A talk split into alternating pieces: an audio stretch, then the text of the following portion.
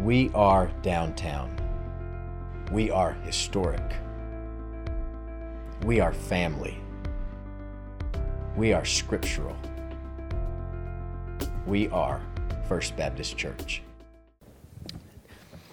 In the room, you may want to turn with me to this page in your worship folder with the sermon notes and the text we're going to read aloud together Mark 11, 15 through 18. If you're at home, you can read along with us. This is Mark 11, 15 through 18, and I'll be reading out of the New American Standard Version. So if you would, in the room, would you stand and let's read aloud our text for the day. This then is the text for today. Then they came to Jerusalem, and he entered the temple and began to drive out those who were buying and selling in the temple, and overturned the tables of the money changers and the seats of those who were selling doves. And he would not permit anyone to carry merchandise through the temple. And he began to teach and say to them, is it not written, My house shall be called a house of prayer for all the nations, but you have made it a robber's den? The chief priests and the scribes heard this and began seeking how to destroy him, for they were afraid of him, for the whole crowd was astonished at his teaching. May God bless the reading of his word.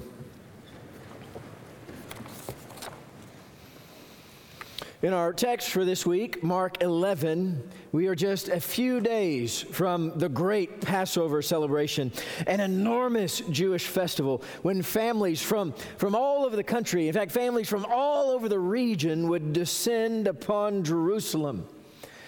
In fact, uh, one of the great ancient, ancient historians, Josephus, now uh, let me preface this by saying he was often known for a little bit of exaggeration and hyperbole, but he said there were times that some two million people would descend on Jerusalem for Passover.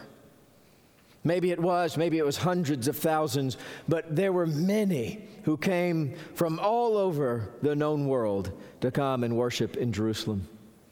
And the pilgrims who, who came in, they, they, came honoring their family, they came honoring their God, and they were going to participate in the Passover sacrifice. And they came in, in, such numbers that Herod actually had a huge courtyard constructed to help house all these pilgrims that were coming into Jerusalem. And so then, as, as you move from there and you, you move forward in the temple complex, you walk into this massive expanse of festivity. So when you, you think about the courtyards and you, you think about the temple, we need to think bigger.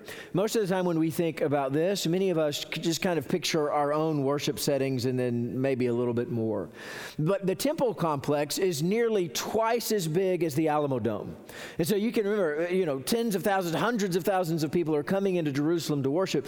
This is a massive expanse, uh, nearly twice the size uh, of the Alamo Dome, and they're all coming in, and they're, they're festival booths uh, throughout the grounds selling all kinds kinds of things, from food to live animals.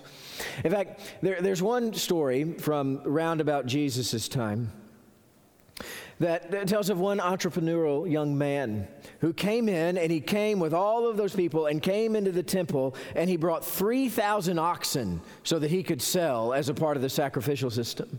That would be a mess. I mean, could you imagine trying to wrangle and sell 3,000 oxen in the midst of all of those people? In fact, imagine kind of walking to a football game at, at the Alamo Dome with, with 3,000 cows with you, right? It would, just, it would just be a mess. It would be impossible, but this is what this guy did. And that, that became a part of the fabric of the Passover celebration is that you could make your money while you were there too. And we know for sure there were sheep pinned up, oxen that were wrangled to the side, there were pigeons in cages, dove right there for all the people to come by and purchase. Literally and figuratively, the temple had become a zoo. But for many, that was a good thing. It was a good thing that the temple had become a zoo because uh, this, this week of celebration at the temple, they were, they were to, to bring their sacrifices with them. And when they're traveling from all over the region, it was just so much easier to, to buy them there and, and then go through the, the sacrifice with, with the, the sacrifice that you bought at the temple. That's where all of this came from. And people were there to, to worship and enjoy themselves. And so they were going to they make the most of it in that way. And Jesus, too, he looks like that he's going to enjoy this week. He comes riding in just before this is the triumphal entry. Jesus comes riding in as a grand parade. People are singing and praising God. And he's riding through, they're, they're waving their palm branches all to his glory. It is a beautiful day, and all is well. But we know there's more to the story. That Jesus comes into Jerusalem with people everywhere. And they make their way up to the temple, and Jesus sees all of it. All of them making their way into the city and into the temple. It's filling up, animals being herded into position, and the temple being readied for this massive worship that's ahead. And our reverse text this week began at Mark 11 11. That's what we've been reading together all week long. And, and Mark 11 11, it says that Jesus comes in and he looks at all of it, and it's late, and he just leaves. He got out of Dodge when he saw what was going on. So he turned around, he walked the two miles back out to Bethany, and that's where he stayed the night. Now, the government was concerned too about all these things that were happening, even, even in that expansion um, that seemed to be for the Jewish people. The Roman government built what was called the Antonia Fortress as well. It was in the northwest corner of the temple, and it stood this great Roman for- fortress, a tower that overlooked the temple grounds. It housed up to 500 Roman soldiers with easy access to all the Jewish people who were in worship that day. See, the government was quickly closing in on the people as they worshiped their God. They were looking down as if from on high. But that wasn't the worst of their problems. The worst of it was within the temple itself. The priests were wicked. At the front end of these festivals, they were taking bribes from these people that were selling animals in the courtyards. You know, a normal a pilgrim would come and be welcome to bring their own animals for sacrifice, but most didn't because they traveled so far. But the poor, especially, would bring their own. And so uh, imagine uh, something like this a poor woman coming into worship on Holy Week, and she's carrying a dove. Now, sheep and oxen were the normal sacrificial animals, but for the poor, the sick, a woman like this, a widow, a dove was allowable. And so here's this woman walking into the temple with her dove that she brought with her to come into worship and to sacrifice before the Lord because that is what she had. And she walks up to the priest to prepare for the sacrifice, but the priest would say, The dove is no good. In fact, the priest would find something wrong with it because he had taken a bribe from the merchants and he would send this poor woman out after he disregarded her dove. And she'd be required to go and, and purchase a dove from one of the merchants in the temple courtyards. And she's already poor, and the priest is sending her out to the wolves. And as she wades her way through all the traffic to someone selling doves, the merchants were known to triple the price in these festival holy days to make extra off a woman like this. And the priest was in on it. These sorts of practices have been documented for over 100 years. And most of the people there, most of the people coming in to worship, most of the people coming in to the festivities around the temple, uh, around the temple, they had grown to just get used to being taken advantage of. They, they had thought that being taken advantage of in this way was normal. That's just the way it was going to be. We're just going to have to be taken advantage of. But not everyone believed that. And certainly Jesus didn't believe that. And we know this story of Jesus well, but it, but it isn't the only ancient story of, of temple protests in these scenarios.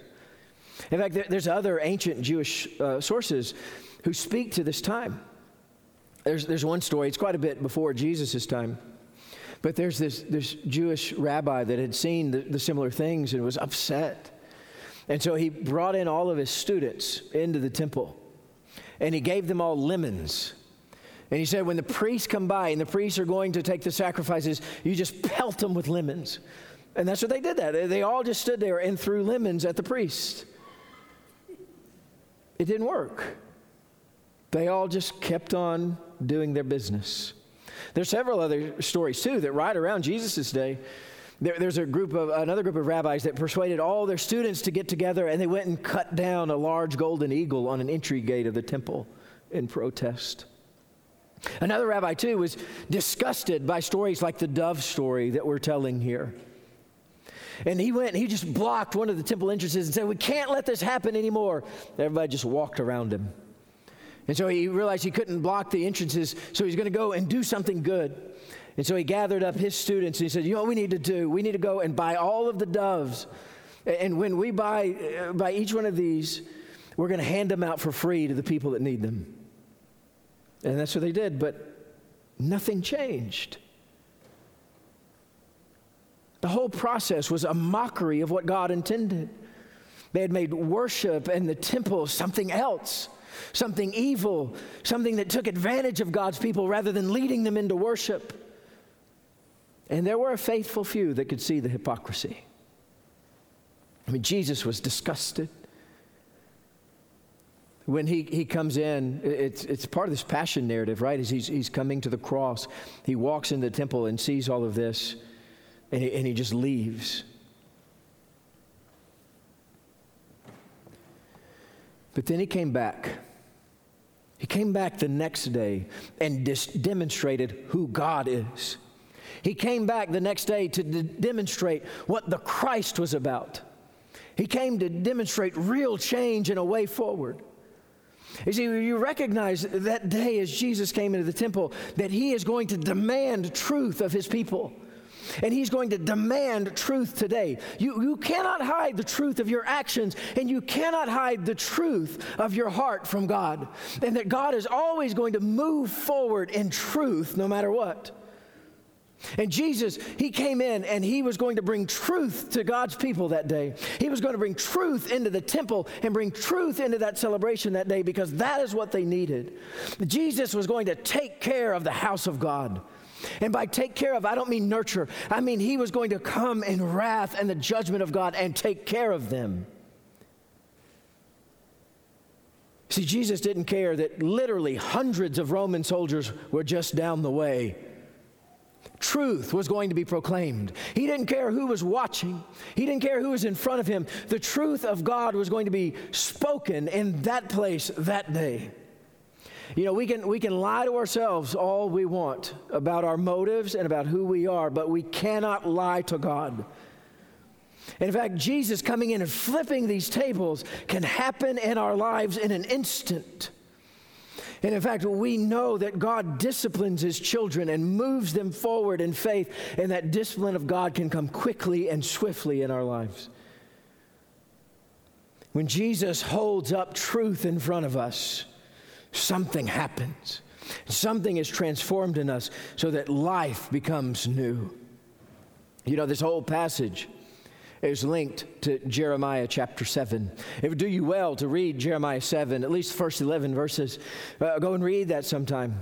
That Jesus, in this moment, as he's flipping tables in the temp- temple, is not only demanding truth, but he's also demanding purity in the house of God.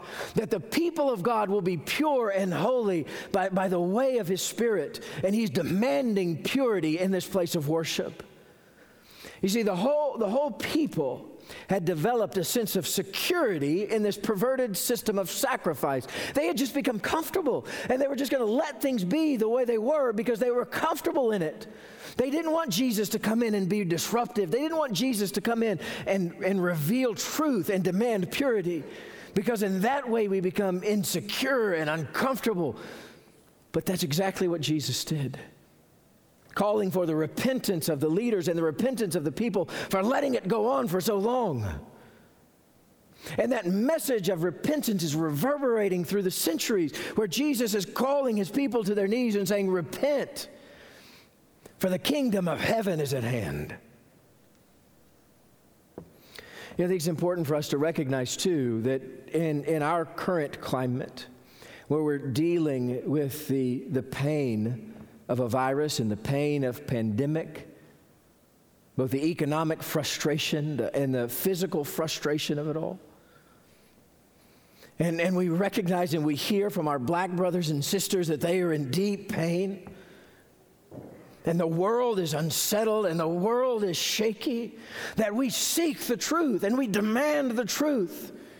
You see, so often in all of this, you get a conglomeration of, of people's uh, uh, opinions and somebody's slant, and, and, and they just want you to hear what you want to hear, but seek the truth.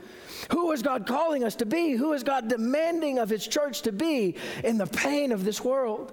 When everything else is so uncertain around us and unsettled around us, there is a hope in the rock of the gospel. And the, the church is to be a place of grace and hope when the world is unsettled. May we be that today. We're, we're not trusting in, in, people's opinions. We're not, we're not trusting in, in any, any activists or, or any of the, the, the media's uh, program for how this is going to, to come to, to some sort of conclusion. We are going to stand on the truth and hope of God. And so, will you seek it? Will you, will you commit to yourself to seek the truth in all of these things? To not be steered away in your own comforts, but to find what God is doing and get to work with Him. And to seek your own purity in Jesus Christ. Jesus is demanding truth and Jesus is demanding purity. And as a reminder today, so often in our lives we think Jesus is demanding purity of them. And while that may not be true, that's not what we need to hear. What we need to hear is Jesus is demanding purity of us in the same way that he's demanding purity of whoever they are. We are all called to a, a, repentance in Jesus Christ, our Savior and Lord, that we might be made whole and right again. You see, Jesus pushed through all of this, through all of the chaos and through all of the festivities and through the, through the zoo that had made itself within the temple. Jesus pushed through all of it and demanded truth of his people and purity from his people. And even that was only secondary. Because this physical act in an ancient city was all pointing to the crux of human history.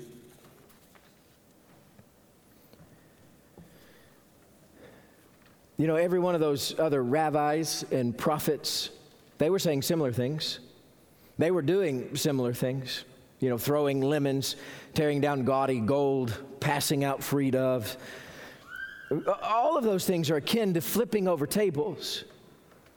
The real story here is the difference in Jesus' message from all the others because Jesus has a message for his people that's different from all of those others and is set apart from all of those others.